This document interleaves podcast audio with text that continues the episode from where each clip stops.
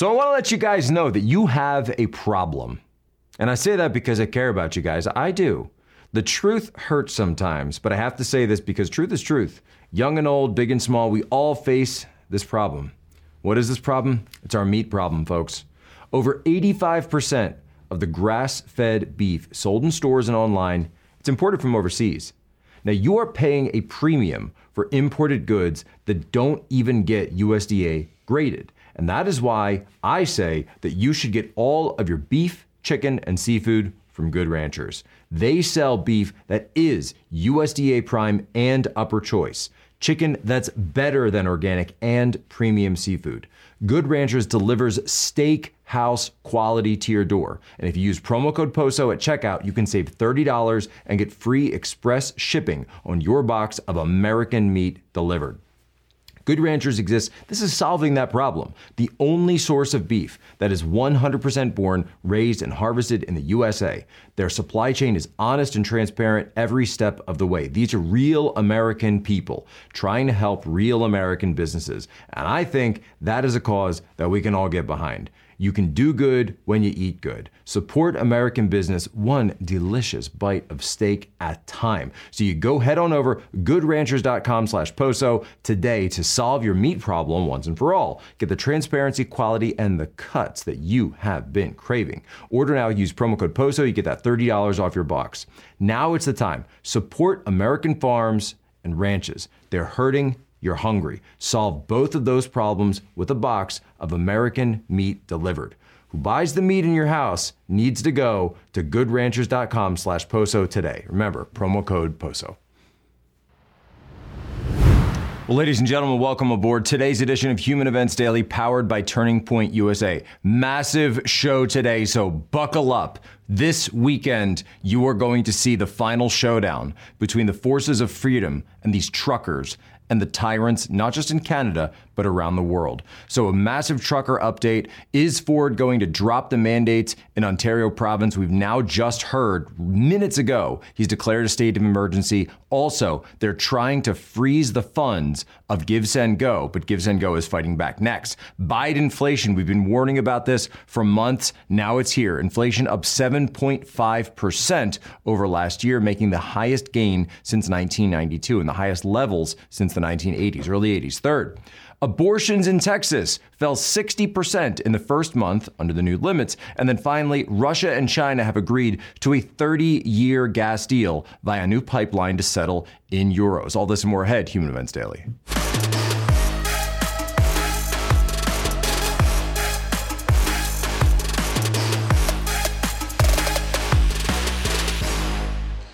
We're now two weeks into the siege of the city of Ottawa.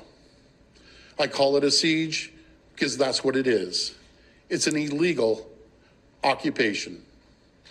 This is no longer a protest. With a protest, you peacefully make your point and you go back home. And I know that the vast majority of the people did that. They came, they peacefully demonstrated, they made their point, and they left. And I want to say to those people, you've been heard loud and clear. Canada has heard you. My message to those still in Ottawa, to those at our border crossings, please go home.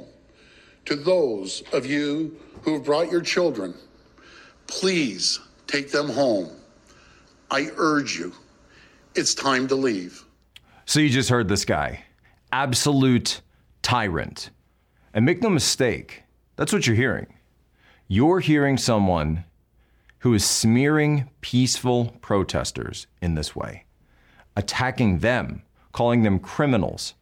Have you seen one act of violence in any of this?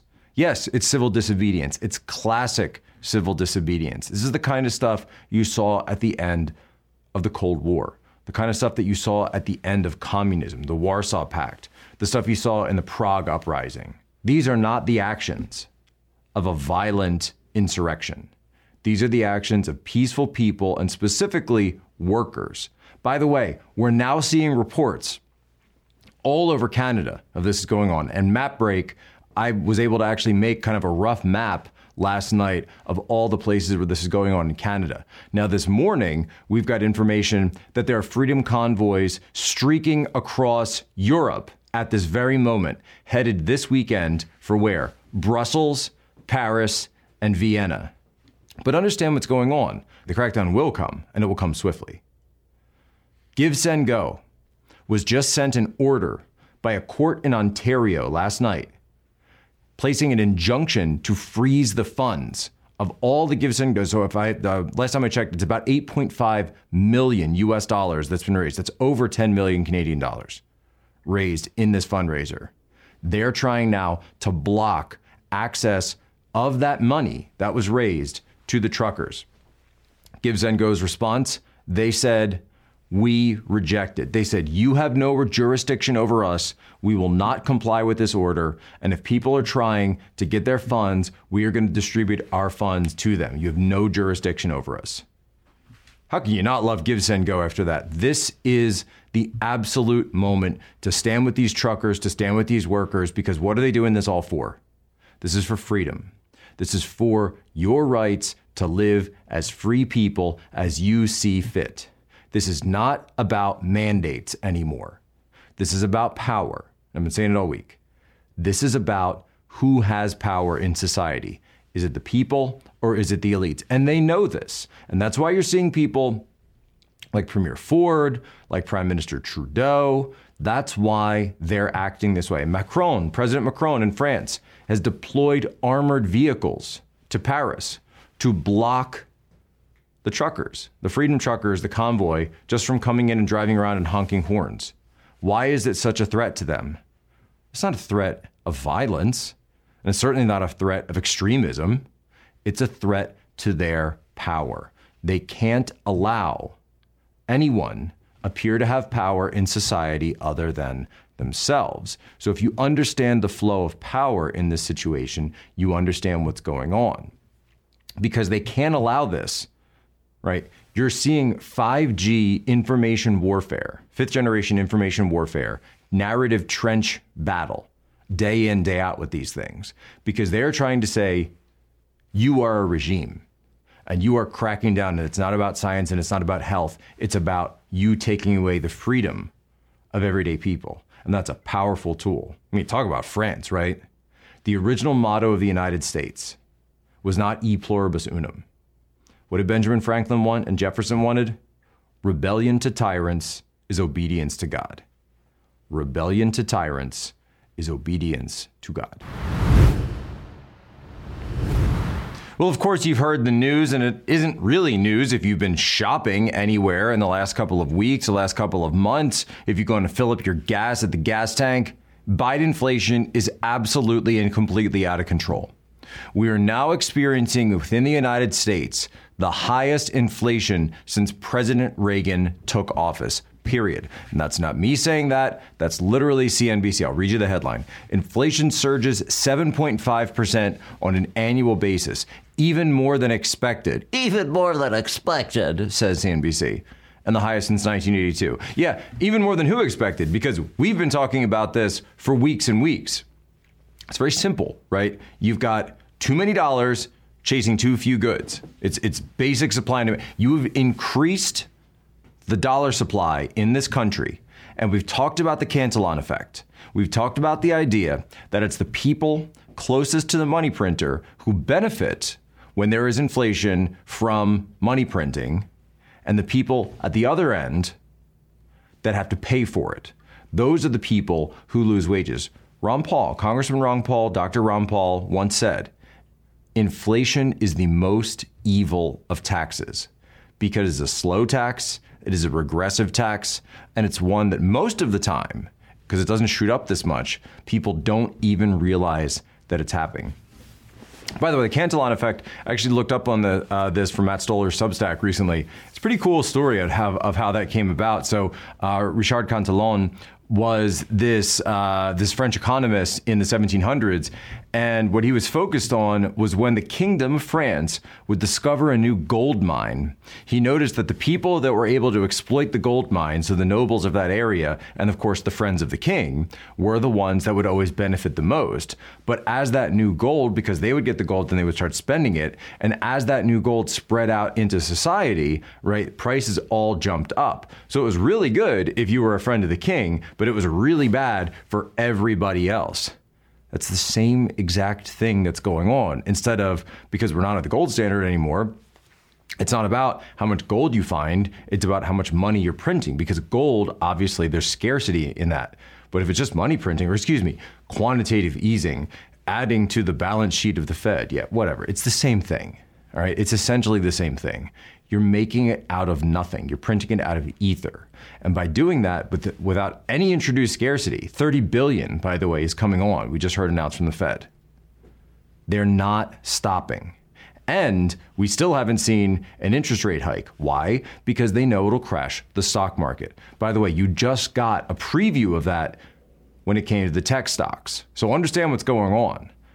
They're flir- they know that they're flirting with disaster either way and they have to pick one poison or the other. You either inflation is going to continue to go out of control or stocks are going to crash. So the question is, who are they more scared of, Wall Street or the people rising up over these price increases? But let's go to President Biden and let's hear how President Biden reacts to this news. Is he worried about it? Is he as worried? Does he actually understand the precariousness of his political position right now? Let's take a listen. We're in a situation now where uh, um, you know, you should have peace of mind. I know food prices are up, and we're working to bring them down. As I said, I grew up in a family where the price at the pump went up, you felt it, and I understand. But these things are necessities. We're working to bring down prices where they're not totally what the families, in fact, uh, have to pay. So, by the way, understand this. If your wages aren't going up higher than inflation, you're losing money if you're not getting a raise to keep up with inflation, then guess what? You are now losing money every time you get paid. You're actually getting paid less this week than you were last week. You're getting paid less this year than you were last year if you're making the same amount. And that money that's in your bank account, well, guess what? If you haven't diversified it, if you hadn't gotten into crypto, if you haven't gotten into precious metals, if you're not in the market, etc., all you know, real estate, the various ways to diversify your holdings, if you have that all in cash, guess what? Now you are losing money. They understand what's doing this. They're the ones running the system. The problem is they have no idea what they're actually doing. And this is wild, by the way. So we had the exact same situation back in the 1970s, right? Where you had stagflation, high unemployment, right? High inflation, driven also, by the way, by high oil prices. That was the oil crisis that uh, resulted in what's known as the Great Inflation. So the Great Inflation was from the 1970s. We had even higher inflation than we do now. And so 1982, the reason we use that as the benchmark that we've just reached, by the way, we just reached 1982, but we're on the way up. 1982 was on the way down from the Great Inflation. So the question remains how much higher are we going to do? Are we actually going to see 1970s style inflation? We only got a little bit further to go.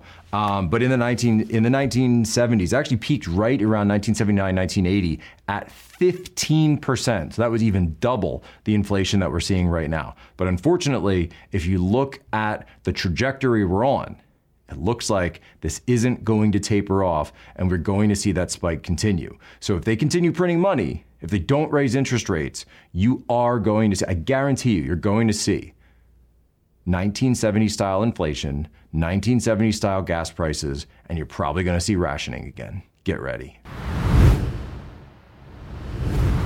Well, the weather reports are out. A white Valentine's Day looks like it's in the cards. If you live on the East Coast, for myself here in Washington, D.C., the regime occupied National Capital Region, it looks like we are going to get snow uh, from that Sunday night into Monday. So, coming down for a white Christmas. So, what do you do when the winter storms are coming and it's Valentine's Day? Of course, you go to mypillow.com backslash poso. You go right there and you find everything for the special lady in your life, whether it's the slippers, whether it's the sheets, whether it's the luxurious pillows, the body pillows, guys. Let me tell you something They want the body pillow. Ladies, you know what I'm talking about. You know you want one. How do I know you want one? Because my wife loves the sheets, the pillows, everything, the towels, we've got them all. So you go to mypillow.com backslash poso, get ready because winter is coming, Valentine's Day is coming. Get ready and be prepared for this. Next up, abortions in Texas. We've got the numbers in. Fell 60% in the first month under the new limits after the law was signed last year. Now, you remember when they said that we couldn't legislate morality, where they said, oh, no, no, no, no, you can't put in all these laws and people are going to do what they're going to do and people don't respond to incentives and restrictions. Well, the numbers are in. And it looks like, yes, yes, the law works because of course it worked. So let's go back to Governor Greg Abbott and listen to him and what he said when he signed this law. Today, I'm proud to be here to sign the Texas Born Alive Act. This law defends the sanctity of life and creates civil and criminal penalties for infanticide in Texas. It provides a baby who survives an abortion the full protection of law in Texas. It also ensures that the baby receives appropriate medical care. I want to thank Representative Leach and Senator Kolkhorst uh, for uh, their authorship of this, as, as well as uh, this incredible team of Texas House and Senate members who worked tirelessly to make sure this bill got to my desk and became law in Texas.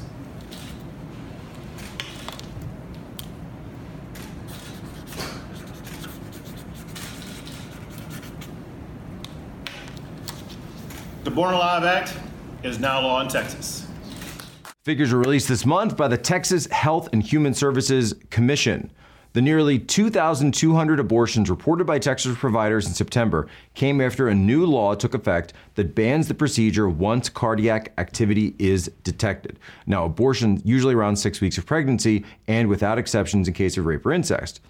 Uh, in August, there were more than 5,400 abortions statewide. State health officials said more data will be released on a monthly basis. So abortions fell from 5,400 to 2,200 in the state of Texas. That's 60% in one month. Now, this is considered the most restrictive abortion law in the United States in decades, according to new figures that reveal a full accounting of the immediate effect. The numbers offer this full picture. They show a sharp drop. Some patients, it says, will, patients, right? People who want to get an abortion will travel hundreds of miles to clinics in neighboring states or farther, causing a backlog of appointments in their areas. And of course, Planned Parenthood is very, very upset about this because they want to be able to kill children. Uh, and that's this is their business model. Uh, but remember, under the law, any private citizen is entitled to collect a $10,000 or more if they bring a successful lawsuit against someone who performed or helped a woman obtain an abortion after the limit, which opponents have condemned as a bounty. However, no pro life supporters at this point have yet to file any suit. So just the threat of this under the new law was enough to reduce it by 60%. Ladies and gentlemen, Texas has shown us the way yet again, right? I say I keep saying this all the time. Like I'm I'm I'm a northerner, right? I'm a Yankee, right? I'm a filthy Yankee from Philadelphia area. I'm like so not a southerner. Definitely not a Texan. I did I did grow up around horses. I know how to ride. Learned how to ride at a young age. Uh, so we can certainly talk about that. That being said, so much respect so much respect for what is going on in the state of Texas and what they are doing to protect life and to protect children. You hear so many conservatives around the country, and so many conservatives, they get elected to office. They say, We're going to do this. We're going to stand up. We're going to fight. Texas is actually doing it. They're not just talking about it, they're making it happen. And I hope and I pray that later this year, the Supreme Court will make Roe v. Wade illegal. That means in other states or overturn it. We need more laws like Texas. Well, news out of Reuters Russia and China have agreed to a 30 year gas deal via a new pipeline to settle in euros. Very interesting, by the way. Euros, not the US dollar. They are moving away from the US dollar every single day not just in Russia and China, but all around the world, the US dollar is becoming less and less used as its power of, as the world reserve currency is decreasing. And that's just a fact. That is a fact of life. As for our bilateral relations, they're developing in a linear way, with the spirit of friendship and strategic partnership, and have reached an unprecedented level. They're an example of upstanding relations which help both sides to develop and support each other at the same time. You've noticed already we have 140 billion US dollars. It's a steadfast advance on our mutual goal of 200 billion US dollar trade turnover. I'm sure we will reach that point. Our oil producers prepared a very good solution on hydrocarbon supplies to China for today's meeting. And we made another step forward in the gas sector. I mean the new deal to supply China with 10 billion cubic meters of natural gas from the Far East. Now, Gazprom is selling an, an additional 10 billion barrels of gas to China. Russia already sells pipeline gas and LNG to China. The flows in the new pipeline will be within three years uh, under this deal. Now, Gazprom, which has a monopoly on Russian gas exports by pipeline, agreed to supply Chinese state uh, energy uh, major corporation CNPC with 10 billion cubic meters of gas a year, the Russian firm and a Beijing based firm said. First flows through the pipeline, which will connect Russia's Far East with Northeast China, were due in two to three years. Now, we're talking essentially about Siberia. We've also seen areas of connection where Russia is trying to. They already have the Power of Siberia 1 pipeline, which travels from the Russian Far East in Siberia down uh, through Vladivostok, Vladivostok, and then into China, um, into the Beijing area. But we're also going to see Power of Siberia 2, which is going to be a pipeline that Russia is constructing, an oil pipeline across Mongolia that'll connect the Russian, the eastern Russian infrastructure with the western Russian infrastructure. Russia's strategic national resource and their strategic comparative advantage is always going to be natural gas and oil. This is what they want. However, Russia and China have not actually signed any specific military alliance. They haven't really joined their two countries together in the same way that a lot of Western analysts have, have claimed. And there's a reason for that. Because when you look, you really look at the situation, Russia and China are actually geostrategic rivals in just as many areas as they are um, cooperators, as they are friends, right? So it makes sense for them to do this economically because China does not have the resources. Russia has the oil resources. But when you look to areas like the cent- like uh, Central Asia, like the Middle East, like the Russian Far East, which many Chinese nationalists claim should be theirs, they want to retake Vladivostok, even though it's never really theirs to begin with. It's Manchuria. And then you look at the Arctic Circle, right? Sea ice is coming down. What does that mean? Russia is building megaports. The new Northern Sea trade route means the Suez Canal, the Straits of Malacca will not be as important anymore. Who controls the Arctic Circle? Russia. But China wants to get in. You're going to see a lot more competition, mark my words, between Russia and China in all of these areas than you do cooperation. So I wanted to say thank you very much for your support of this show. Um, Human Events Daily, we have an announcement to make this week. We just hit 5 million downloads on the podcast. So thank you very much. And that's across all platforms Apple, Spotify, uh, wherever you get your podcast. That, of course, doesn't count for the hundreds and thousands of views we get when we clip this thing, we put it out on social media. So thank you from the bottom of my heart, from the entire team that we have here at Human Events Daily, Turning Point USA. Thank you so much for you know, doing your homework. That shows that you are doing your homework. You're sharing this out with one of your normie friends. You're putting in your five star review. And of course, our motto to you is always be good, be brief, be gone. Today, your history break. February 11th, 1945, it was the end of the Yalta Conference, the big three. And where were they meeting? Crimea.